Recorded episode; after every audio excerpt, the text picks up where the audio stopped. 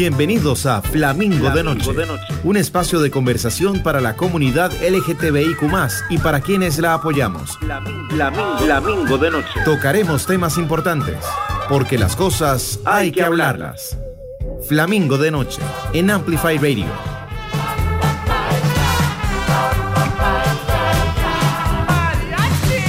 Flamingo de Noche.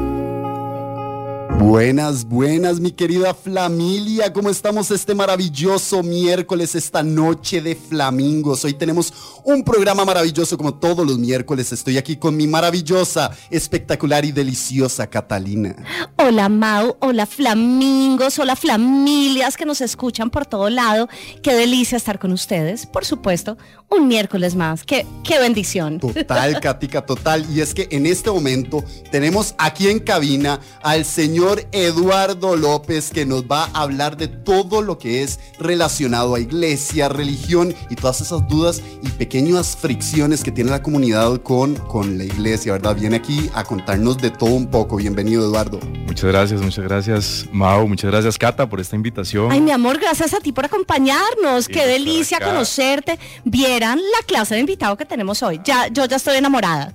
qué linda, qué linda. Katica, esta este tomó tres minutos enamorarte del nuevo invitado. Ay, sí.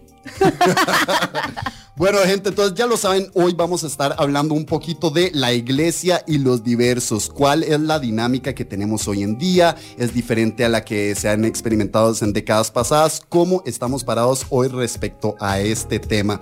Eh, Katika, ¿tenemos noticias para el día de hoy? Por supuesto, claro que sí. Antes de entrar en materia con el maravilloso tema de la noche de hoy, les quiero contar tres noticias. La primera, por supuesto, vamos a Qatar.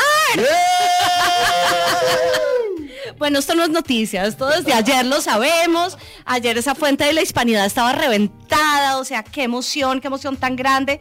Sí, sin duda nos llena de orgullo el corazón y le damos gracias a la CELE por llevarnos nuevamente a un sueño mundialista. Total. Pero para la comunidad LGTBIQ vuelve a ser otro mundial complicado.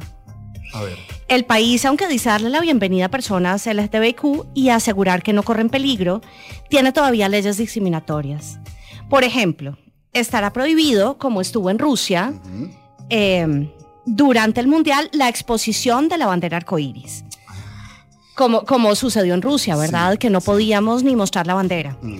Y también estarán prohibidas las muestras de afecto entre personas del mismo sexo. Cata, no había noticias que decían que Qatar de hecho estaba listo para aceptar a todo el mundo de forma inclusiva. Claro que sí. Dicen eh, que están listos y que no vamos a correr ningún peligro si estamos allá.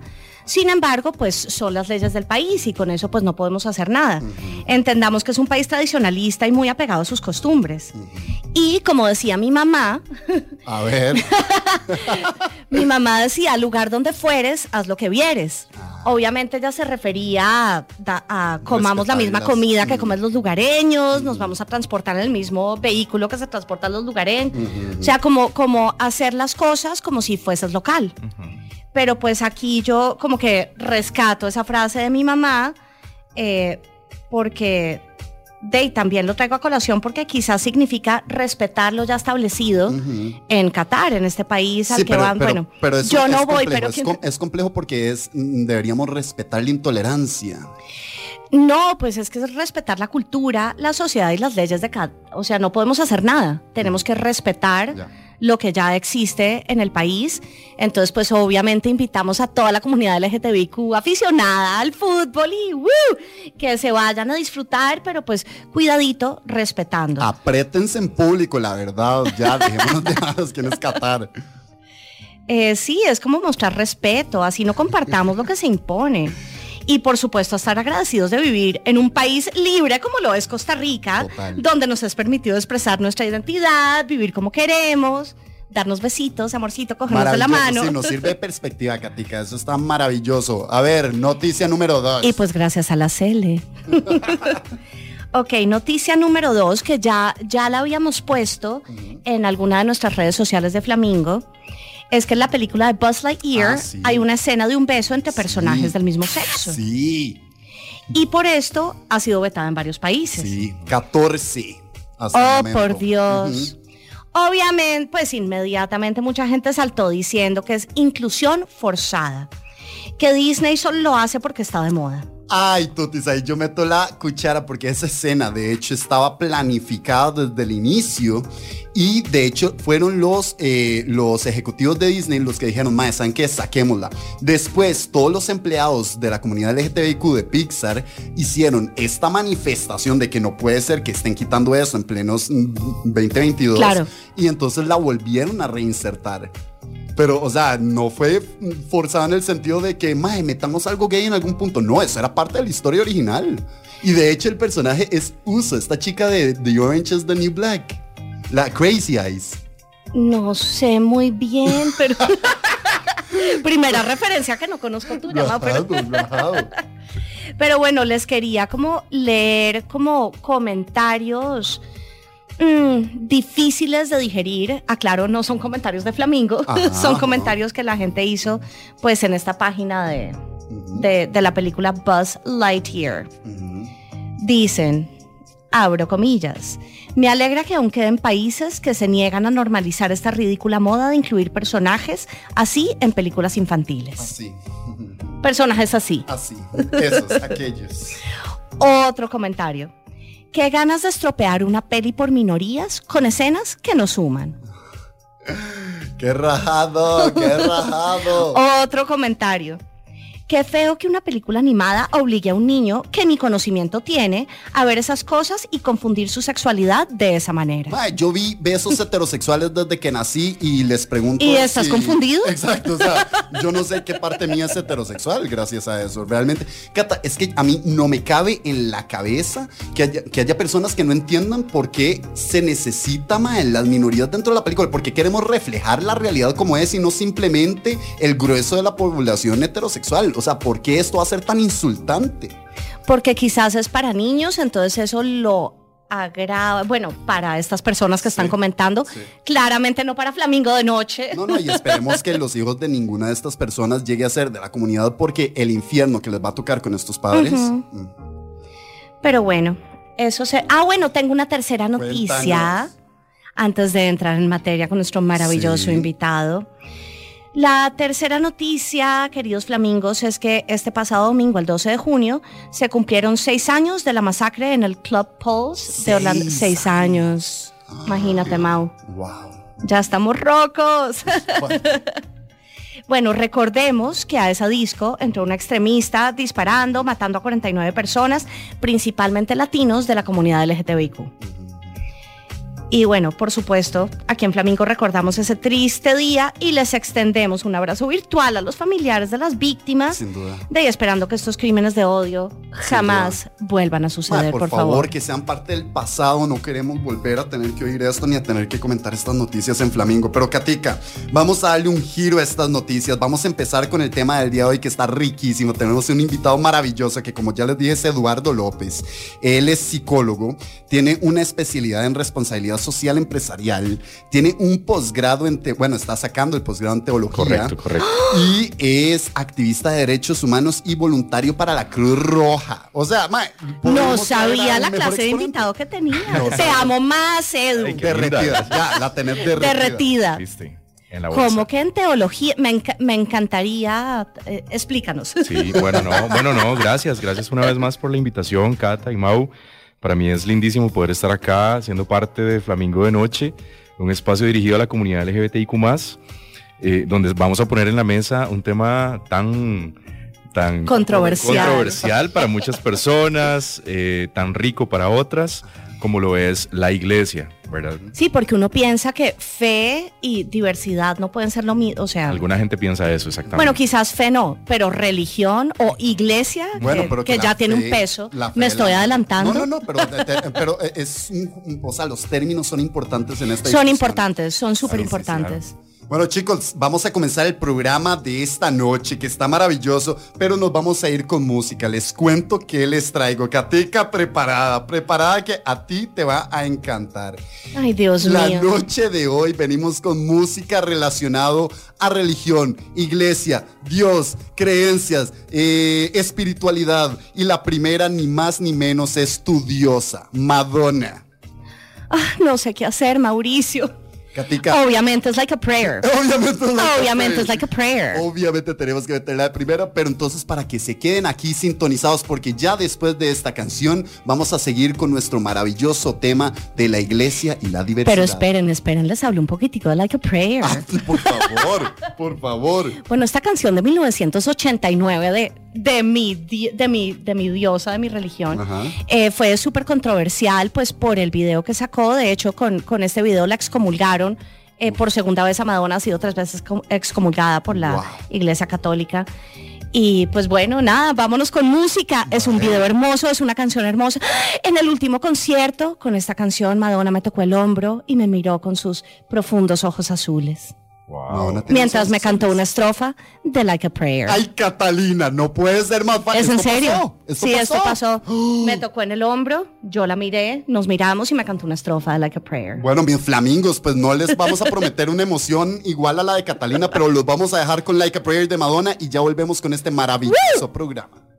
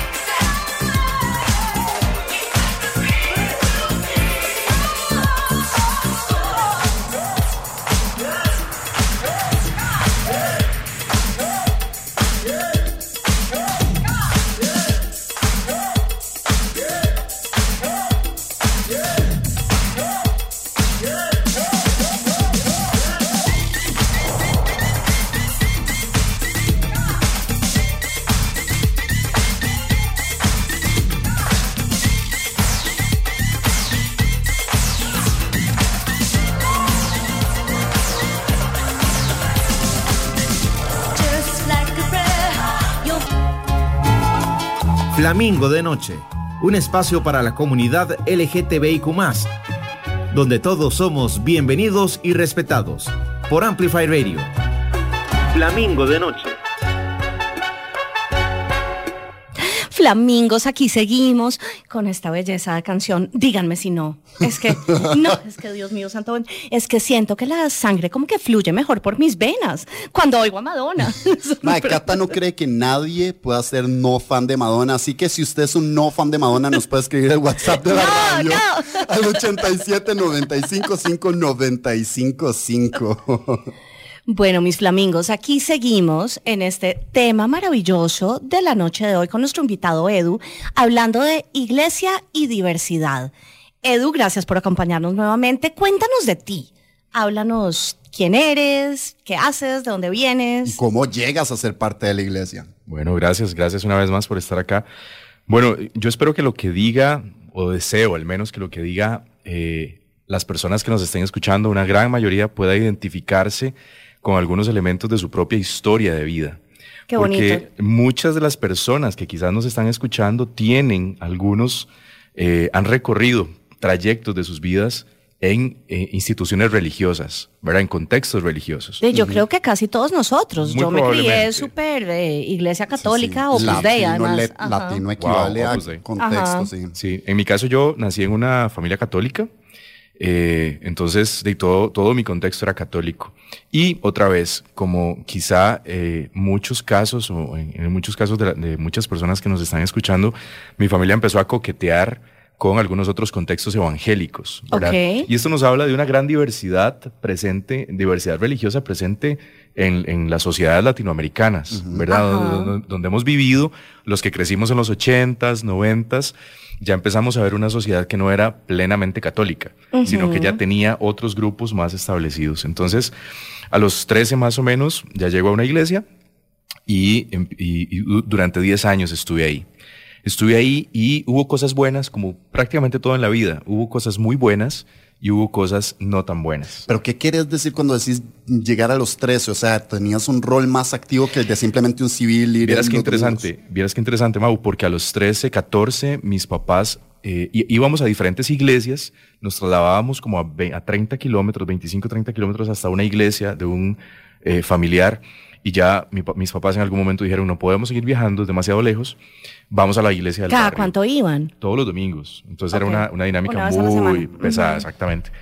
Pero entonces, eh, en algún momento dijeron, ya no vamos a viajar más, vamos a la iglesia del barrio. Y me obligaron a ir a la iglesia que quedaba a los 100 metros de la casa. ¿Y por qué obligar no te gustaba? Pues No, porque no como quedaba a los 100 metros, no había forma de escaparse. Pero Mae, uno quería escaparse, ¿o sí. Y eh, creo que era la, la- el temor a la sí. novedad y el ir obligado, exactamente. No conoces a nadie, no tenés ningún amigo, ¿verdad?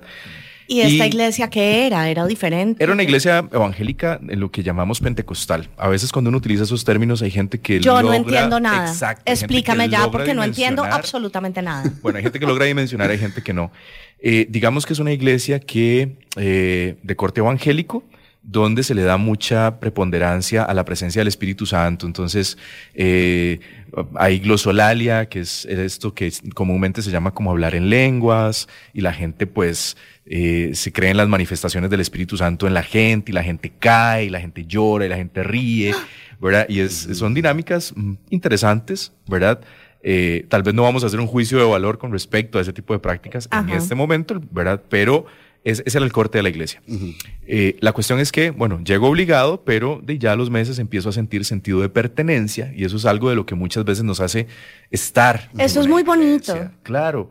Y yo tenía 13, 14 años, entonces empiezo a involucrarme en diferentes eh, actividades de la iglesia, pastoral, ministerio de alabanza, ¿verdad? Y a, y a- y a adoptar responsabilidades. Entonces Mae, empiezo a ¿sentís sentirme que, bien. ¿Sentís que es muy inculcado por tu familia o hay algo muy personal en tu pasión por, por la No, religión? vieras qué cosa más loca. Yo, yo creo que ya por, por, por, por naturaleza, yo tengo una inclinación a lo religioso. Ok. Les voy a contar algo muy interesante. Cuando yo eh, tenía cinco años, estaba en el kinder, mis papás ambos trabajaban, entonces en aquella época, estamos hablando los- del 89-90, ya dije mi edad, eh, Mi mamá también trabajaba, entonces las vacaciones, en aquel momento habían vacaciones de tres meses. Ajá. Entonces yo sé lo que es que mi mamá me fuera a dejar a la casa de la bisabuela, que todavía está viva, tiene 100, 100 años.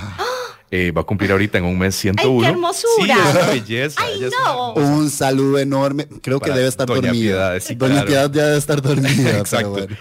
Pero eh, a los cinco años yo la escuchaba a ella a las cinco de la mañana rezar el rosario y yo solito, sin que me fueran a levantar, sin que, hey, Mar- Mario, ¿verdad? yo me llamo Mario Eduardo, Mario, hay que rezar. A los cinco años, por Dios, yo me levantaba solo y me iba a sentar detrás de ella a escucharla rezar, ella frente a su altar lleno de vírgenes, de santos, de imágenes con velas.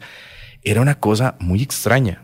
Porque sea, qué siempre- niño a los cinco años prefiere estar con su bisabuela, es como de novela García Marquiana, ¿verdad? Ajá. A estar durmiendo hasta las 8 o 9 de la mañana. Ajá. ¿verdad? Entonces yo sí o creo por lo menos levantarse O ver las a hacer caricaturas. cualquier Sí, tontera. o Sí, sí, a pero- comer pancakes y a ver. Sí, sí, sí. a ver los picapiedras Sí, o lo sí, que sí, sea. sí, sí. No, era como 5 de la mañana a, a, a, a, rez- a disque rezar porque ni siquiera me sabía el rosario. ¿verdad? ¿Y qué es, Edu? que sientes como, como, como Sí, algo que... eh, yo creo que la experiencia religiosa, o sea, como, como constructo teórico, la experiencia religiosa está presente en la vida de mucha gente, ¿verdad? Y alguna gente tal vez le da más pelota que otra, alguna gente la canaliza de unas formas, alguna gente la canaliza de otra.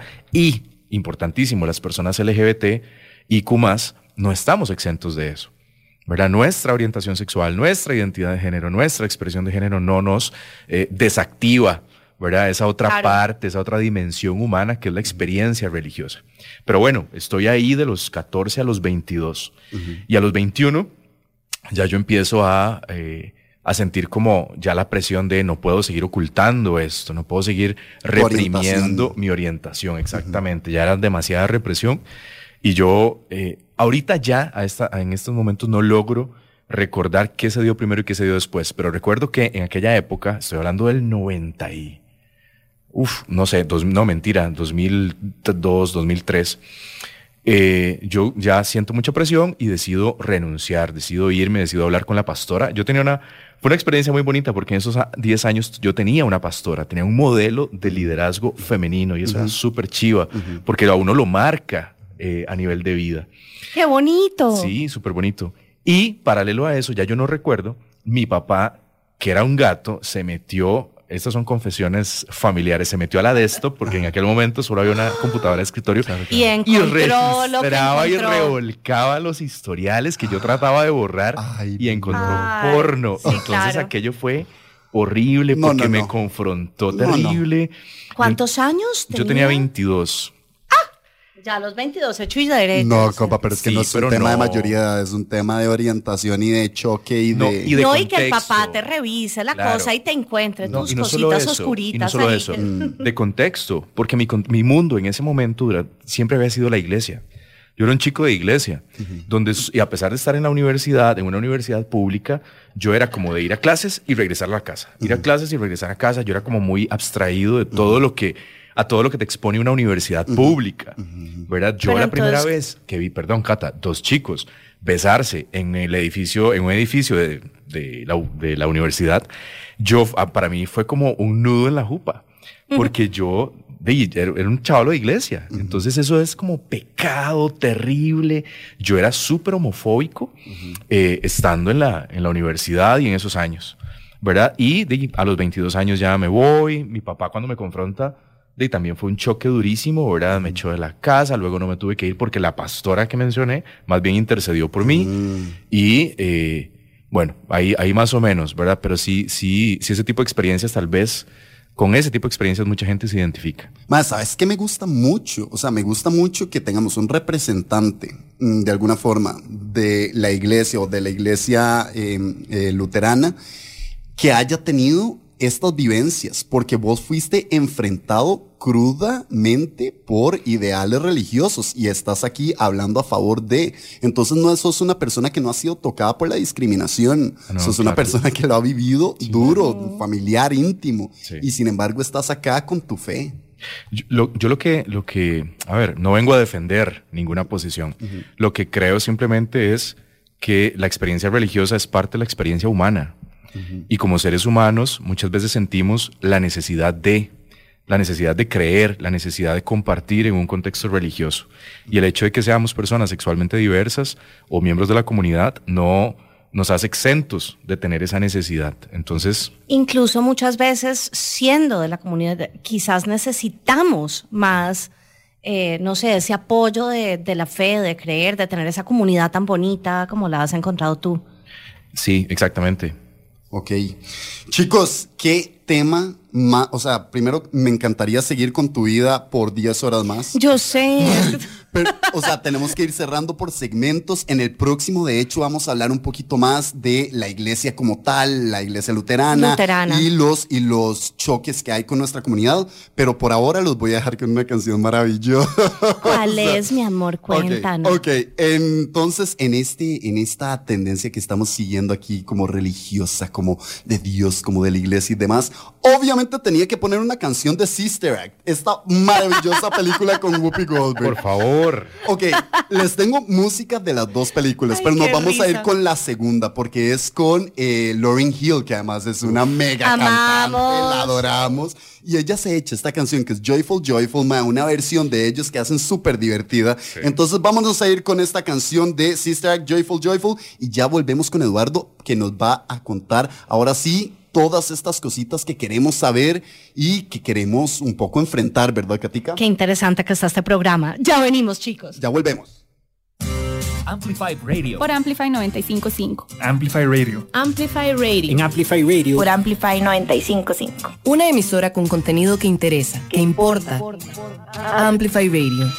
La voz de una generación.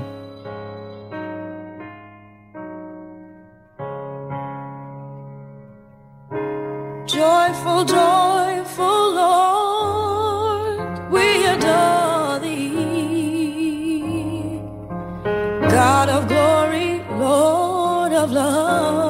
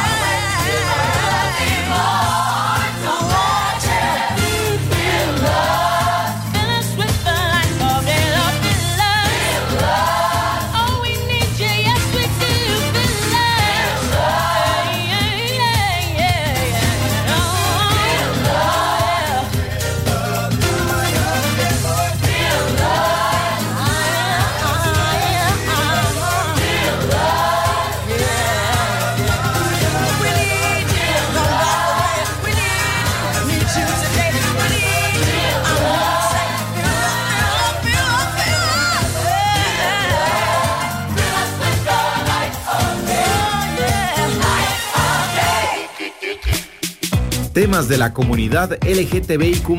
Flamingo de noche. Flamingo de noche. Buenas noches, buenas noches, mi querida familia. Estamos aquí con Eduardo López hablando de la iglesia y las personas diversas. ¿Cómo es nuestra dinámica hoy por hoy? ¿En qué términos estamos? Eh, para hacer una aclaración, Edu es de hecho mm, parte de la iglesia luterana, entonces aquí nos, nos eh, cerramos un poquito en este espectro de iglesia general y queremos comentar un poquito sobre qué es la iglesia luterana, sobre todo porque ha estado haciendo mucha bulla en cuanto a la comunidad, siendo una iglesia que se... Eh, considera inclusiva, a donde las personas de la comunidad podemos ir sin problema en buena teoría. De hecho, hay misas inclusivas. Sí, sí, sí, exacto, exacto, que se celebran cada 15 días, ahí pueden averiguar. Pero en todo caso, a ver, Lutero sabemos que eh, básicamente llegó a ser una reforma, ¿verdad? Martín Lutero, estamos hablando de 1500. Correcto. Y eh, básicamente lo que tengo entendido es que en un momento Lutero se hartó, era un 31 de octubre de 1517, cuando se enteró de que el enviado papal, que era el predicador dominico Juan Tetzel, estaba vendiendo indulgencias en Wittenberg, donde Lutero era profesor de la universidad allá en Alemania. Esa misma noche redactó sus 95 tesis y clavó el manuscrito en la y las pegó. de la catedral. Ajá, Ajá, las pegó por todas Era partes. la iglesia Ajá. de todos los santos en Wittenberg, Alemania. Entonces, de aquí que de hecho, que quede claro, él no inicia con, digamos, esta rama del cristianismo, él no empieza con el luteranismo, él de hecho... eh, en un momento pide que por favor no se haga una diferenciación entre lo que él dice y las enseñanzas generales del cristianismo, pero efectivamente después se hace, pues, se crea el luteranismo, ¿verdad? ¿Qué nos puedes contar un poquito de esto? Bueno, muy interesante el- el- la, la síntesis que nos haces. Yo creo que, bueno, luteranismo o la iglesia luterana, luterano viene de Lutero, de Martín Lutero, y es una figura súper importante en la Alemania del siglo XVI, exactamente.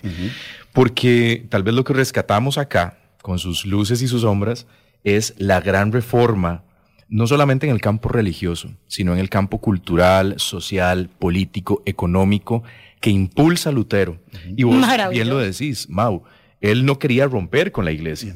Él vio, él era un, mon- un- un religioso agustino, él, es, él era eh, religioso católico, pero él empezó a ver una serie de cosas que no eran congruentes, que desde su perspectiva de fe y desde, desde su entendimiento y desde su conciencia no estaban bien en la iglesia.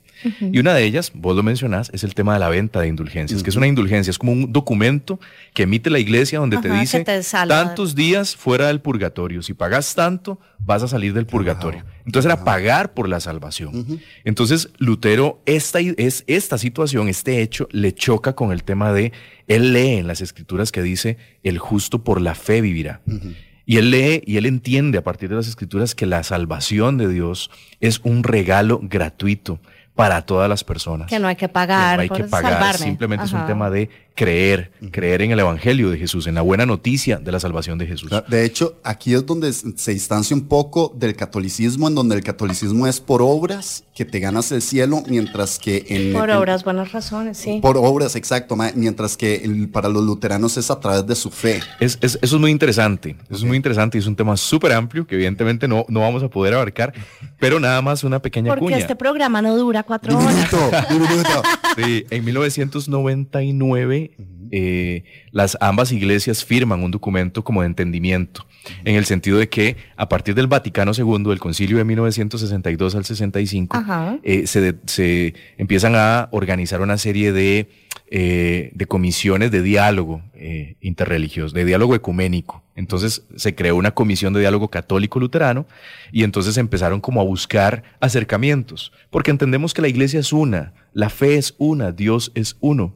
Entonces empezaron como a buscar y a conversar y a discutir y a estudiar a profundidad y llegan como a una declaración conjunta donde ambas iglesias reconocen que la, la fe o la salvación, perdón, es por la fe o la justificación más bien delante de Dios. Son cuestiones teológicas Ya. que tal vez aquí no podamos desarrollar. Súper interesante. Pero tal vez no, no, para no marcar tanto diferencia. ¿Y sabes por qué esto es importante? Porque la iglesia luterana hace mucho énfasis en el ecumenismo, no en señalar las aparentes, ¿Puedes entre explicar, comillas. ¿Puedes explicar qué es el ecumenismo? Claro, el ecumenismo es la relación entre distintas iglesias, entendiendo que el cristianismo es uno, Cristo es uno, Dios es uno, y no hacer tanto énfasis en lo que En nos diferencia como iglesias, sino en lo que nos une, ¿verdad? Que es la fe, la fe en Jesucristo. Y de ahí los encuentros ecuménicos en donde están las diferentes iglesias. Que tuvimos hace, hace 15 días, tuvimos uno donde nos reunimos seis iglesias, cinco o seis iglesias eh, inclusivas de distintas tradiciones en el Parque Morazán y fue chivísima porque habían cristianos de distintas tradiciones compartiendo, compartiendo lo que teníamos en común. Ujú. Una pregunta, porque entonces leyendo un poco de Martín Lutero, y, y yo no sé si a la gente le pasa esto, pero cuando queremos seguir las enseñanzas de alguien, esperamos que este alguien esté apegado a ser básicamente un santo, ¿verdad? Claro. O sea, que sea una imagen que yo pueda seguir y que sus enseñanzas estén libres de cualquier error humano. Sin embargo, dentro del historial de Martín Lutero encontramos antisemitismo, encontramos que de hecho él tiene un odio bastante grande hacia, hacia los judíos y, y- y escribe incluso un texto que se le llama como los primeros, el primer trabajo de antisemitismo moderno y un paso gigantesco hacia el holocausto. Y es que les cuento. Eh, Yo no sabía sí, esto. el- oh, por Dios. Oye esto, escribe un, un- un texto que se llama Sobre los judíos y sus mentiras, publicado en 1543, y escribió que debían realizarse contra los judíos acciones como quemar las sinagogas, destruir sus libros de oración, prohibir predicar a los rabinos, aplastar y destruir sus casas, incautarse de sus propiedades, confiscar su dinero y obligar a esos gusanos venenosos, entre comillas, a realizar trabajos forzados o expulsarlos para siempre. ¿A qué te suena eso, Cata? De, pues a todo lo al más terrible que se al holocausto, o sea, suena a Segunda. Guerra al, Mundial. al innombrable. Te le, te le fuiste al tobillo al pobre de Martín Lutero. Bueno, pero- mira, yo creo que, que- Ay, yo que, yo que lo quería hasta hace dos segundos. Bueno, eh, eh, mira, no, es- eso es interesante, porque el hecho de que la gente, de que reconozcamos que la gente tiene claros y sombras, no tiene por qué hacernos dejar de querer a la gente, ¿verdad? Y es que para la iglesia luterana, eh, Lutero no es un santo. Lutero eh, es un reformador, es eso. Es alguien que en, un, en su contexto, en su coyuntura, impulsó algo que fue muy bueno y que, tra y que Y- hoy Y lo fue, yo me quedé ahí, no, no sabía esto que Sí. Mau acaba de contar. No, Cata, y, y seamos o no luteranos, seamos o no cristianos, muy probablemente nuestras vidas hoy, 2022, s- estén siendo permeadas por efectos de la reforma del siglo Sin XVI que impulsó duda. Lutero, exactamente. Sin duda, o sea, para el país, eh, Estados Unidos entero, reformista, y después en España la contrarreforma que se Claro, hace claro. contra esto mismo. Entonces, vieras que yo rescato como tres ideas. Uno, eh, como todo ser humano, Lutero también tenía luces y sombras. Y como nosotros, como vos, Gata, como vos, Mau, como yo, todos y la gente que nos está escuchando, tenemos cosas muy buenas y tenemos cosas un poco oscuras. Y es parte de. ¿verdad? Y no tenemos por qué avergonzarnos de esas sombras, sino más bien reconocerlas. Y otra cosa importantísima es desarrollar capacidad autocrítica. Como personas y como iglesias, y en este caso como iglesia luterana, nosotros tenemos que vernos a sí mismos, reconocer nuestros errores, nuestras falencias. Eh, no se pueden decir malas palabras, ¿verdad? ¿O sí? Sí. Nuestras cagadas y, eh, Sería utilizar y tratar- sinónimo. Pensé que iba a ser algo más terrible, No. mi amor. Y otra vez que no sé, y tratar de corregir, ¿verdad? Y en nuestra propia vida igual, capacidad autocrítica. El hecho de que pensemos que alguien está metido en una iglesia o está haciendo vida en su iglesia no quiere decir que sea una persona que se eleve y que levite a 20, 30 centímetros del suelo. No, es una persona común y corriente. O que ya dejó tiene de ser la fe. persona que es solo porque se fue Claro. a meter en ese rayo Más de está en un proceso, está en un proceso Sí, de de desarrollo espiritual. Ajá. Exacto. Edu, pero entonces podríamos decir, y me pongo controversial acá, pero al final de cuentas podríamos decir que las enseñanzas, incluso de la iglesia, no son perfectas. Yo pensaría que, que no, que no son perfectas. No son perfectas porque también eh, desde la teología vemos cómo la revelación va, eh, va siendo progresiva, ¿verdad? Eso quiere decir que vamos entendiendo poco a poco o un poco más eh, las, las lo que entendemos como verdades que Dios quiere transmitirnos. Pero me quedo con lo que vos decías de Lutero. Lutero sí, era antisemita, no vamos a ocultarlo. Sin embargo, también tenemos que entender a Lutero en la mentalidad de su época. Por y sería muy injusto hoy, en siglo XXI, venir y decir, ah, es que Lutero esto, Lutero, lo- Lutero lo otro. No, no ocultemos sus pecados, Sí. pero también tratemos de entender. Contextualizar. Yo sí, exacto, yo siempre tra- he tratado de hacer esta diferencia entre una cosa es justificar y otra cosa es comprender. De acuerdo.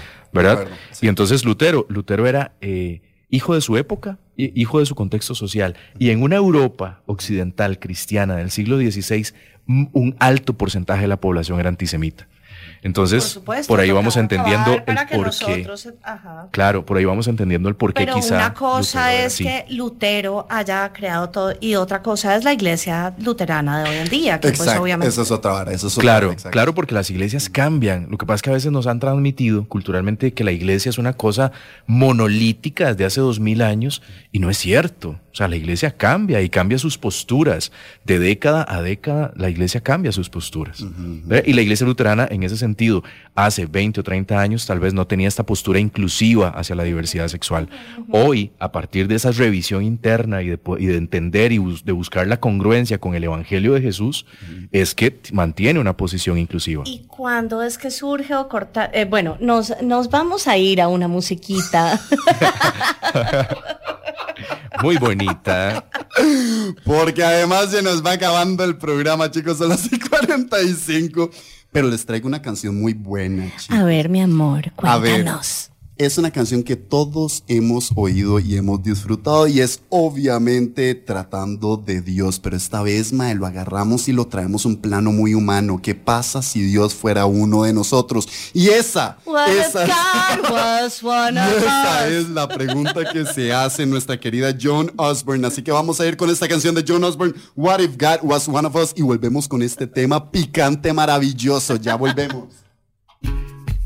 Hola, soy Tao. Si quieren escuchar los mejores consejos y tips para pasear por todo Costa Rica, pueden escuchar nuestro programa Qué buen lugar todos los viernes a las 9 de la mañana por Amplify 955. Amplificando la red. La red, la red, AmplifyRadio.com 955. La voz de una generación. One of these nights and about 12 It's over for Thunderdale land, Rock. Saints they all tremble and cry for pain, for the Lord's gonna come in his heaven airplane.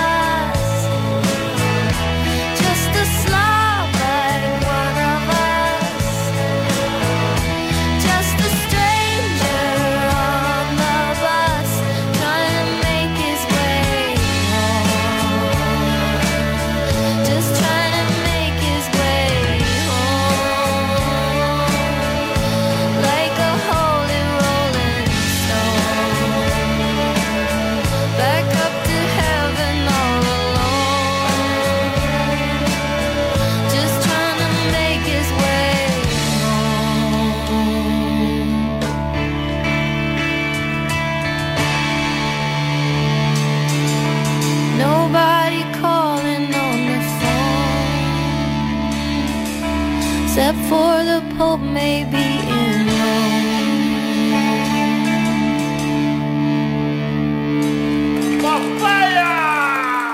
Flamingo de noche. Flamingo de noche.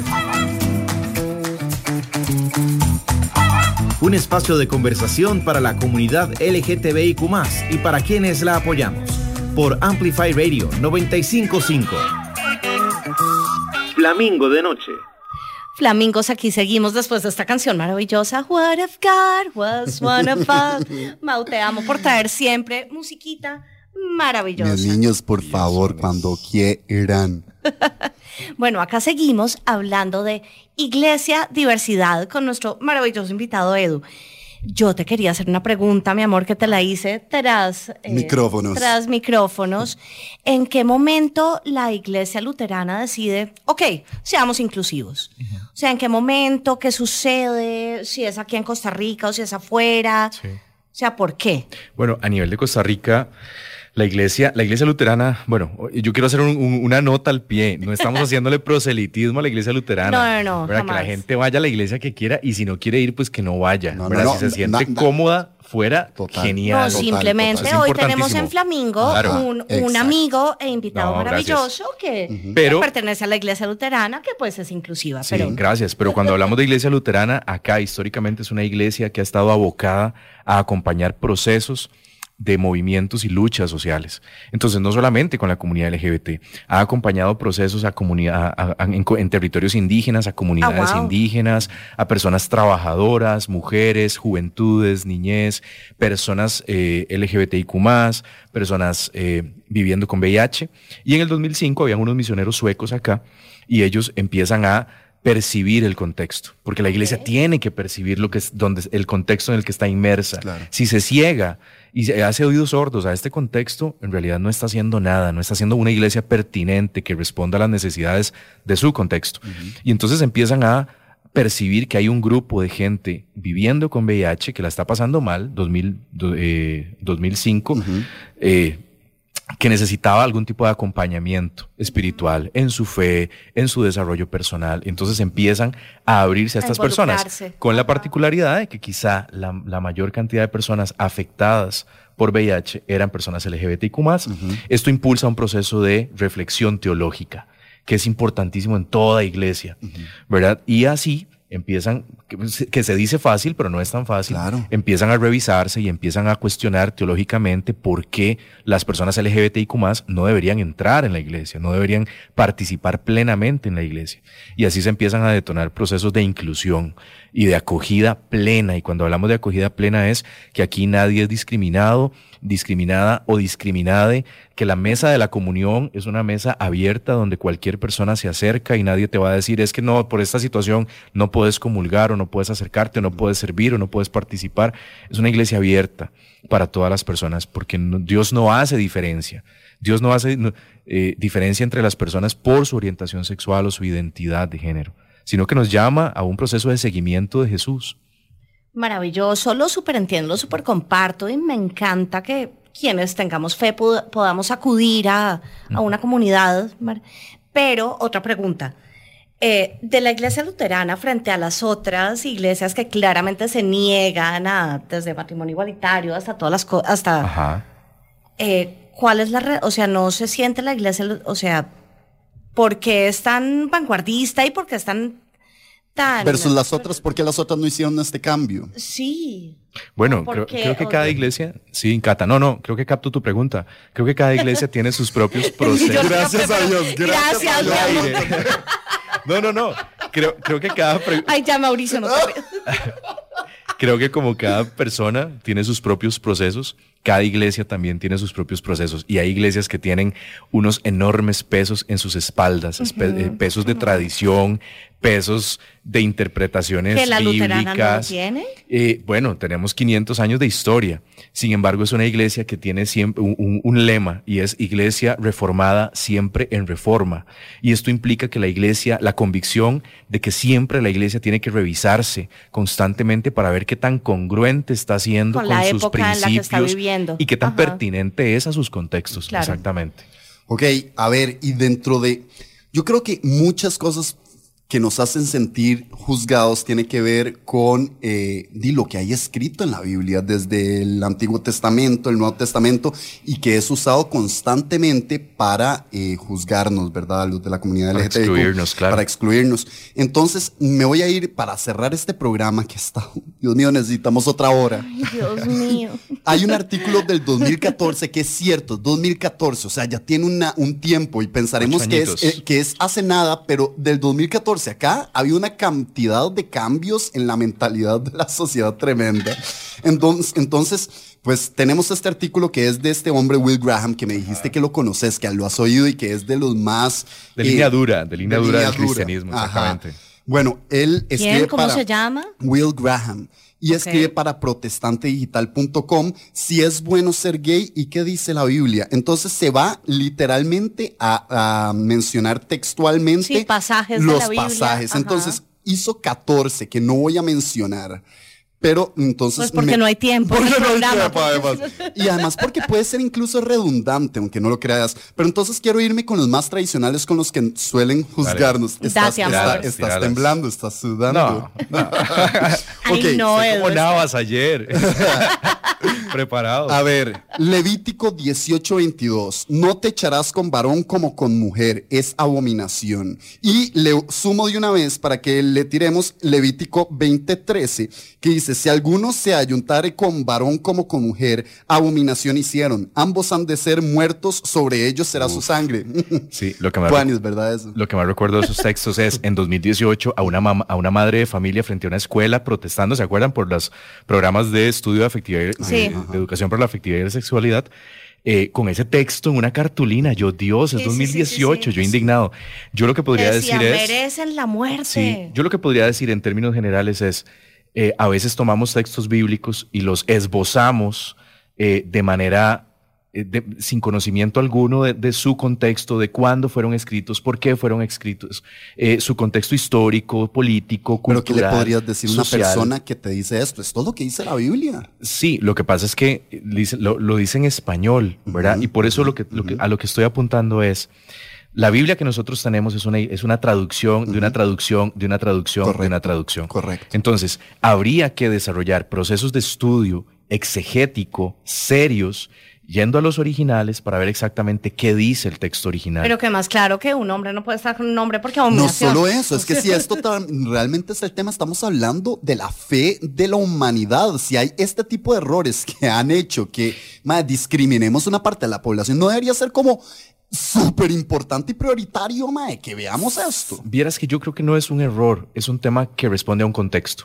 Y te lo voy a poner así. O sea, si hoy tal vez agarramos un texto de hace dos mil años, eh, no sé, de la Iliada, y vamos a, a pretender regir nuestra vida. Bajo a- a- a- los a- parámetros de hoy en día. Exacto. Entonces, ese texto, esos dos textos bíblicos que leíste respondían a contextos culturales, históricos, sociales muy distintos, donde ni siquiera la homosexualidad eh, existía como la concebimos hoy, como una orientación sexoafectiva, como una relación de dos personas del mismo género que se reproducirse. Eh, habían otros contextos y esos textos que leíste eh, respondían más que todo a prácticas idolátricas. Acordémonos que esto se escribe en un contexto donde eh, la ley judía trataba o la ley is- israelita trataba de diferenciar al pueblo, al comportamiento del pueblo de los pueblos que vivían alrededor. Entonces tiene que ver más con idolatría, con que la gente no se involucrara en prácticas idolátricas de otras deidades eh, diferentes a la deidad del pueblo de Israel. Curioso. Ok, y de hecho hay el argumento de que mae, esto es, esto es Viejo Testamento. O sea, está el Nuevo Testamento, que en teoría pues no debería ser tan, tan crudo, tan violento o tan agresivo, pero sin embargo encontramos pasajes, Katica, ¿qué ibas a decir? No que quiero hacerte tantas preguntas. pero son las 11 de la noche, estamos corriendo. yo sé, yo sé, dale, yo sé, Mau, es continúa, tremendo. mi amor, continúa. Ma, el Nuevo Testamento se tira en Romanos 1, 26 al 27. Por esto Dios los entregó a pasiones vergonzosas, pues aún sus mujeres cambiaron el uso natural por el que es en contra naturaleza, y de igual modo también los hombres, dejando el uso natural de la mujer, que por cierto el uso natural de la mujer, ¿verdad? Dejémonos- ¿Cuál es pero el suave, uso natural Exacto. Pero se encendieron, que me se eso. encendieron en su lascivia, suave, se encendieron en su lascivia unos con otros eh, cometiendo hechos vergonzosos, hombres con hombres, y recibiendo en sí mismos la retribución debida a su extravío. Mira, yo veo el reloj y vos tirás ese tipo de cosas a las 11. yo digo, Dios, ¿qué hago? Bueno, yo sí quiero hacer una pregunta. Eh, para la iglesia, o sea, la Biblia es igual para todo el mundo, pues para el... Sí, la, la Biblia es la palabra... no para todo el mundo, pero... La iglesia luterana cree que la Biblia es la palabra de Dios, pero esa expresión Pero es la misma Biblia porque, fácil- o sea... Claro, es la misma porque Biblia. hay... eh, Sí, sí, eh, versiones. con- eh, ajá, que, que no creen en el antiguo, no creen en el... No, no, la iglesia luterana es una iglesia cristiana que reconoce ambos testamentos, el primero y Nada el más quería aclarar. Pero la diferencia es en cómo eh, algunos cristianismos nos acercamos, no solo la luterana, otros, nos acercamos a la escritura. Y, nos y tenemos que acercarnos a la escritura con una posición histórica crítica, en el sentido de que no podemos acercarnos con una eh, actitud literalista, porque hay un montón de cosas ahí que ya no aplican para nuestra época. Sin embargo, ¿qué es lo que pasa muchas veces? Que las interpretaciones que se hacen son antojadizas y son a conveniencia. Entonces, esto sí lo aplicamos y con esto que aplicamos excluimos a todo el mundo LGBT. Pero esto otro no, esto otro y déjelo ahí porque, porque A, B o C, ¿verdad? Entonces, lo que tenemos que cuidar es qué tipo de lectura estamos haciendo, uno, y dos, y con esto termino, eh, yo siempre, siempre me planteo con qué ojos estoy leyendo el texto. Lo estoy leyendo desde una lectura liberadora, que era la praxis de Jesús. Jesús se acercaba a la gente que había sido, que estaba siendo oprimida por el sistema social, religioso, político de su época, o estoy acercándome con una mirada opresora para tratar de excluir, para tratar de estigmatizar a ciertos, a ciertos eh, sectores de la población. Cuando Dios es un Dios que nos abraza a todos por igual y la Biblia es muy clara cuando dice no hace acepción de personas, no hace diferencia entre las personas. Sin embargo, hoy algunas personas le dan más peso a sigamos excluyendo.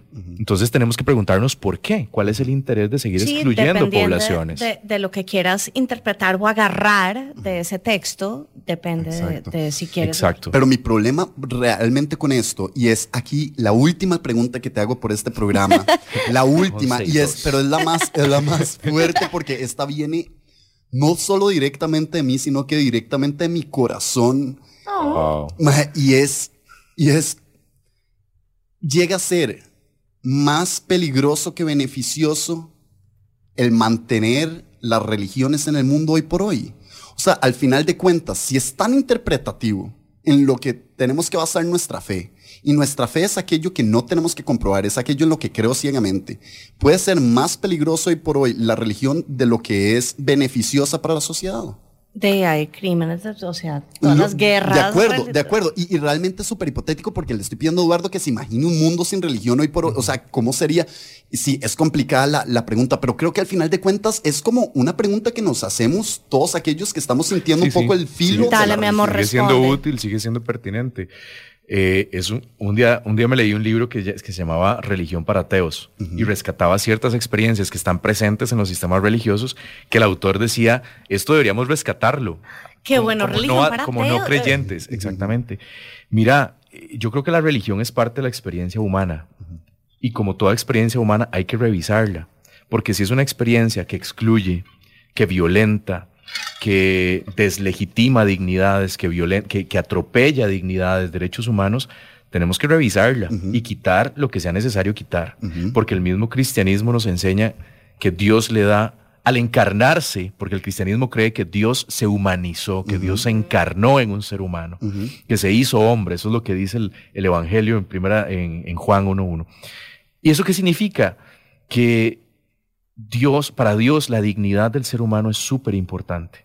Es lo más importante, que es antrop- eh, humanismo cristiano. Entonces, si un sistema de pensamiento ideológico, religioso, atropella dignidades, atropella identidades, atropella personas, lesiona, violenta, divide, deberíamos cuestionarnos seriamente si- si tenemos que seguir eso o si tenemos que interpelarlo, señalarlo y buscar apartarlo de nuestros contextos y de nuestras realidades. Bárbaro, bárbaro, Dios mío, no puedo creer que este programa se haya terminado. La, la, o sea, Cata, estamos Pero- sudando y todo. Pero para cerrar, yo sí quería como decir. La experiencia Hemos hecho- religiosa. hemos hecho 20 cierres. Sí. No, no, me encanta. Por favor, cerrar. No, no, terminar con que, con que la fe es de cada quien. Claro. Que es importante tener fe, como tuvimos fe allá en la Cele y todo el mundo rezando. Sí, Cata, yo, creo- yo creo que la experiencia religiosa debería ser una experiencia que libere, que libere, que ayude a las personas a desarrollarse plenamente y que la gente eh, primero sienta el, de- sienta el derecho a creer. El hecho de que seamos eh, personas LGBTIQ no nos excluye. Y yo siempre Por digo esto, no. Dios no le pertenece a nadie. La idea, la concepción, el constructo, lo que nosotros pensemos cuando, cuando decimos la palabra Dios, eso ninguna iglesia lo tiene patentizado a pesar de que aparezcan autoridades religiosas diciendo es que Dios dice o, o Dios no quiere o a Dios no le gusta. Pero quizás Dios hay no muchas personas que yo siento que están pasando mal y que con tener una fe en su corazoncito, como Claro. que podrían, no sé, ver la luz o sentirse Total. más Ma- libres o felices o... De hecho, yo diría que los errores que ha cometido la religión en el pasado no se conviertan en un obstáculo para que usted llegue a tener una espiritualidad, no se cierre a buscar un camino. Sea la que sea. Sí, porque O sea, puede no que o- hoy Exacto. estamos aquí con Luterán, pero, pero no Sí, necesariamente. sí, sí, sí. Que no, no le hagamos la cruz, y por eso- no mae, a, a- a- a tener una espiritualidad que inicie desde la religión, si es necesario. Claro, Mao y Cata, y por eso digo, la, la experiencia religiosa es una experiencia humana que si la gente siente el deseo, la necesidad, la sed en su interior, debe desarrollarla. En cualquier corriente donde lo necesite, donde sienta que esa le llena y le ayuda a crecer como persona, a ser un mejor ser humano, a desarrollar relaciones éticas, donde cuide de las otras personas, donde cuide de la tierra, donde sea una mejor persona, más amable, más compasiva, se, llame cristianismo, se llame lo que se llame. Yo creo que eso es lo más importante. Mae, eso es el cierre maravilloso de Chan, nuestro chan. programa del día de hoy. Le agradecemos al queridísimo Eduardo López por estar No, con gracias. nosotros. Mi amor, te amamos, gracias. Qué Catalinita de mi alma, es un placer tenerte con nosotros cada miércoles. Es un placer a mí tenerte, que hace ocho días me dejaste. sé, pero lo hiciste Que maravilloso. se siente el amor en el aire. Ah, Dios. demasiado amor. Chicos, los dejo con dos canciones maravillosas. Eh, nada más traje una canción verdaderamente religiosa, o sea, verdaderamente de Mae que canta música religiosa, pero es un chuzo de canción, Mae. Yo la tengo en mi playlist. Eh, el Mae se llama Zach Williams, se llama Old Church Choir. Es una canción súper felizona que van a disfrutar un montón. Y para cerrar, tenemos otra canción de esta película Sister Act, pero obviamente tenemos que poner a cantar a Whoopi antes de cerrar. Así que esta es I Will Follow Him. Oh. Yo quería, yo quería recomendarle a la gente algo porque yo pensé que, bueno, es que no sabía que tú ya tenías toda la música, entonces Claro. me había acordado una canción de gospel de U2. U2, Ajá. esta banda, Sí, eh, sí, hizo una gira por Estados Unidos eh, e hizo una gira como por iglesias de gospel. Y esta canción, But I Still Haven't Found What I'm Looking For, que es absolutamente maravillosa, Sí. que de hecho la letra es como súper espiritual, I'm- I Still Haven't Found What I'm Looking For. Los más llegan a Estados Unidos y la cantan con un coro gospel en una iglesita chiquitica con... I impresionante, entonces. Haven't found what I'm looking for. Entonces, pues no se las traje porque Mauricio ya tenía toda la música lista, pero se las recomiendo y véanlo en el video, porque el video es hermoso. De fijo, llegaremos a buscarla. Y YouTube. por ahora, chicos, este ha sido nuestro miércoles. Hoy lo estamos cerrando tardísimo a las 11 y 10, pero la, lo disfrutamos un montón. Y pues nada, nos oímos el próximo miércoles. Besitos, Que, por cierto, un anuncio rápido. El próximo miércoles tenemos el, ma, el lanzamiento de un músico maravilloso. No voy a dar más datos, pero aquí en la radio, a las 10 de la noche, en Flamingo de Noche, tenemos un lanzamiento musical maravilloso. Un artista costarricense, LGTBIQ. Total, total. Así que no se lo pueden perder. Próximo miércoles. En ocho a las días. 10 de la noche. Los queremos un montón, mi familia. Y nada, los dejamos con esta musiquita. Besitos. Amplify Radio 955, la voz de una generación. There's revival and spreading like a wildfire in my heart.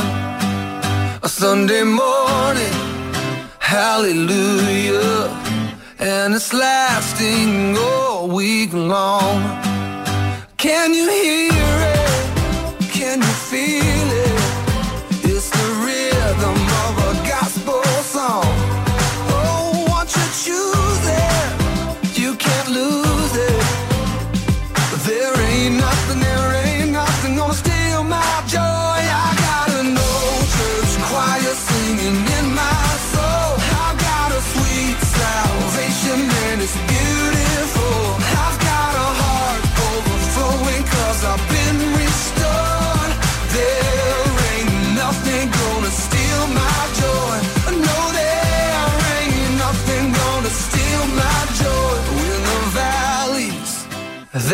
want.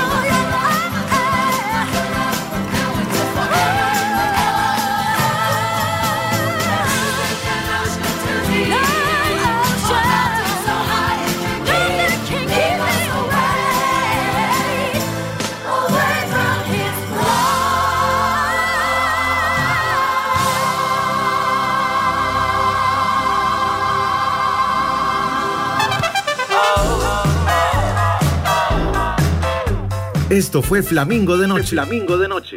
El espacio con los temas importantes para la comunidad LGTBIQ y para quienes la apoyamos. Cada miércoles a las 10 de la noche acompáñenos por Amplify Radio, porque las cosas hay que hablarlas. Flamingo de Noche.